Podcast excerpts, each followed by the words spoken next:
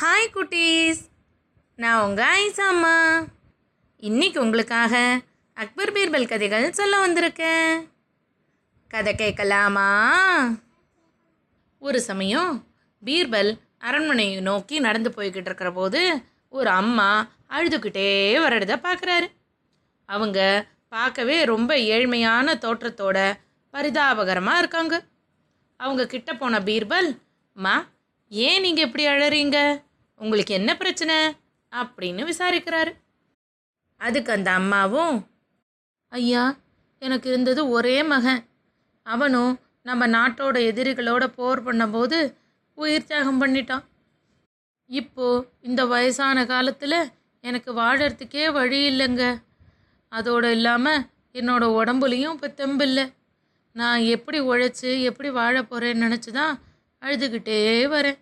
அப்படின்னு சொல்கிறாங்க இதை கேட்ட பீர்பலுக்கு கஷ்டமாக இருக்குது அந்த அம்மாவுக்கு ஏதாவது உதவி பண்ணணும்னு நினச்ச பீர்பல் அவங்க கிட்ட நாளைக்கு வந்து அரசரை சந்திங்க அப்படின்னு சொல்லிட்டு போகிறாரு அதே மாதிரி அடுத்த நாள் அந்த அம்மாவும் அரசர் அக்பரை வந்து அரசவையில் சந்தித்து வணக்கம் சொல்கிறாங்க அரசரும் அவங்களுக்கு பதில் வணக்கம் சொல்லிட்டு அவங்களோட தோற்றத்தையும் பார்த்துட்டு இந்த அம்மா எதுக்கு நம்மளை பார்க்க வந்திருப்பாங்க?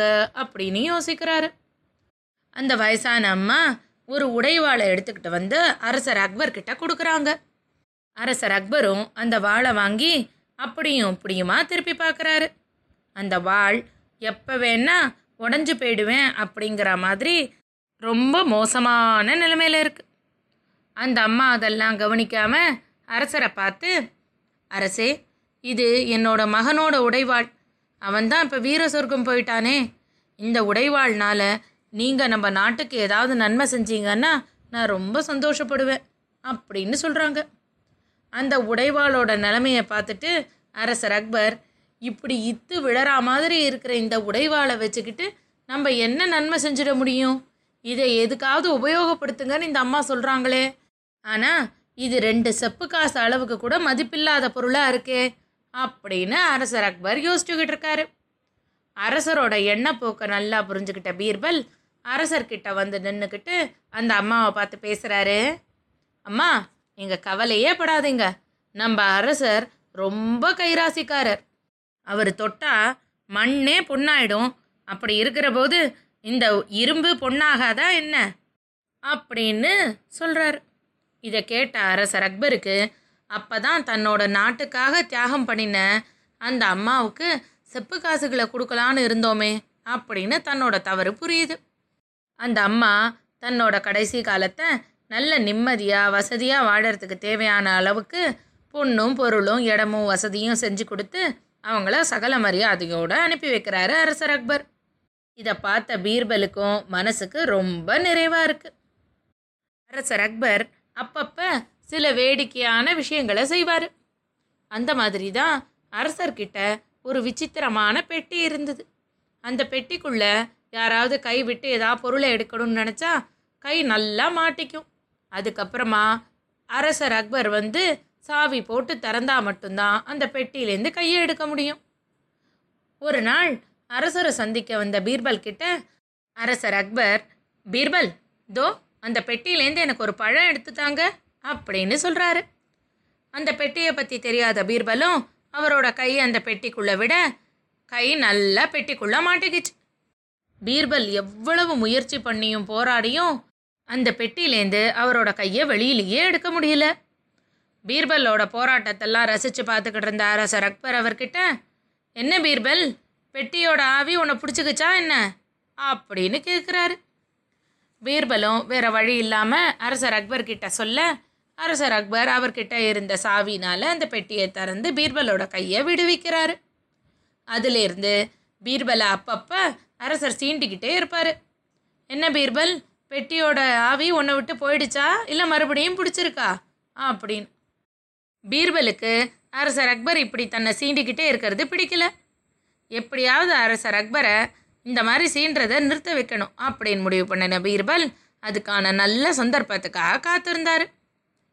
ஒரு நாள் அரசர் அக்பரும் வீரர்களுமா காட்டுக்கு வேட்டையாட போன போது அரசர் அக்பர் மட்டும் வழி மாறி தனியாக போயிட்டாரு. அவர் ரொம்ப களைப்பு தாகத்தோட யாராவது இருக்காங்களான்னு அந்த காட்டில் தேடி வர்றபோது ஒரு மரத்து மேலேந்து ஏதோ ஒரு உருவம் திடீர்னு அக்பர் முன்னாடி வந்து குதிச்சுது. அரசருக்கு இருந்த பசி சோர்வு எல்லாத்தோடையும் இந்த அதிர்ச்சியும் சேர்ந்து அரசர் உடனே மயக்கம் போட்டுட்டாரு. அதுக்குள்ள அவரோட வீரர்களும் மீதி படைகளும் வந்து அரசரை மீட்டு அரண்மனைக்கு அழைச்சிக்கிட்டு வந்துடுறாங்க. கண் விழிச்சு பார்த்த அரசர் அக்பர் காட்டில் நடந்ததை யார்கிட்டையும் சொல்லக்கூடாதுன்னு அமைதியாக இருக்காரு. மறுபடியும் வழக்கம் போல் பீர்பலை பார்த்து என்ன பீர்பல்? பெட்டியோட ஆவி இன்னும் உங்களை பிடிச்சிருக்கா? அப்படின்னு கேட்குற போது உடனே பீர்பல் அவரை பார்த்து சொல்கிறாரு இல்லை அரசே அந்த பெட்டி ஆவி காட்டில் இருந்த மரத்தோட ஆவி பேச போயிருக்கு. அப்படின்னு. இதை கேட்ட உடனே அரசர் அக்பருக்கு அன்னைக்கு காட்டில் தான் முன்னாடி வந்து குதிச்சு பயமுறுத்தி தன்னை மயக்கமடைய வச்சது பீர்பல் தான்னு விளங்குது. அதிலிருந்து அரசர் அக்பர் பீர்பலை கிண்டலே பண்ணுறதில்ல ஒரு சமயம் பீர்பல் பக்கத்து ஊரில் இருக்கிற அவங்களோட சொந்தக்காரங்களை பார்க்கணுன்னு பிரியப்படுறாரு.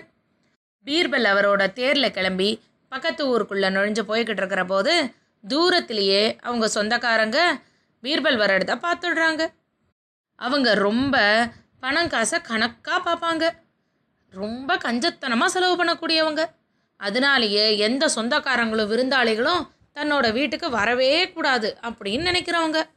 இப்போ பீர்பல் தூரத்தில் வர்றத இடத்த பார்த்த உடனேயே எப்படி பீர்பலுக்கு ஒன்றுமே கொடுக்காம அவரை திருப்பி அனுப்பலாம்? அப்படின்னு அவங்கக்குள்ளேயே பேசிக்கிட்டு வீட்டோட வாசலில் நின்றுக்கிட்டு கணவனும் மனைவியுமா ஒருத்தருக்கு ஒருத்தர் சண்டை போடுறாங்க. பெரிய குரல்ல. பீர்பல் அவங்க வீட்டை நெருங்கிறதுக்கு முன்னாடியே அவங்க ரெண்டு பேரோட வாக்குவாதம் பீர்பலுக்கு கேட்குது பீர்பலும் கொஞ்சம் பொறுத்து பொறுத்து பார்க்குறாரு ஆனால் அவங்க ரெண்டு பேரோட சண்டையும் ஓயிறா மாதிரியே இல்லை. சரி இது நல்ல சந்தர்ப்பம் இல்லை போல இருக்கு இவங்கள பார்க்க அதனால் நம்ம திரும்பி போயிடலாம் அப்படின்னு சொல்லிட்டு தன்னோட தேரை திருப்பி கிளம்பி போயிடுறாரு. பீர்பலோட தேர் போகிற சத்தத்தை கேட்டதுக்கப்புறமா அவங்க சண்டை போடுற மாதிரி இவ்வளோ நேரம் நடிச்சிட்டு இருந்ததை நிறுத்திட்டு ஒருத்தருக்கு ஒருத்தர் பார்த்து பாத்தியா நம்ம புத்திசாலியான பீர்பலியே ஏமாத்திட்டோம். நம்ம ரெண்டு பேரும் சண்டை போடுறோம்னு நினச்சிக்கிட்டு வந்தவர் அப்படியே திரும்பி போயிட்டாரு. அப்படின்னு அவங்களோட சாமர்த்தியத்தை அவங்களே மெச்சிக்கிறாங்க. அப்போது அவங்களுக்கு முன்னாடி திடீர்னு பீர்பல் வந்து நிற்கிறாரு பீர்பலோட சத்தமே கேட்காம அவர் வந்து நிற்கவும் அவங்க ரெண்டு பேரும் அதிர்ந்து போய் அவரை பார்க்குறாங்க. நீங்கள் எப்போ வந்தீங்க? உங்களோட வண்டி தான் திரும்பி போயிடுச்சு. அப்படின்னு அவங்க கேட்க அதுக்கு உடனே பீர்பலும் ஆமாம் நீங்கள் ரெண்டு பேரும் சண்டை போடுற மாதிரி நடித்து என்ன ஏமாற்றணும்னு நினச்சிங்க.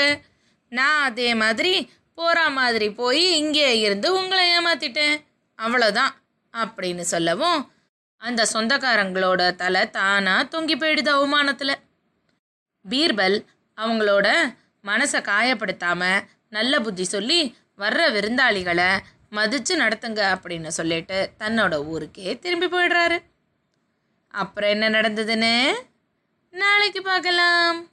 இன்னைக்கு கதை இதோட ஆச்சு.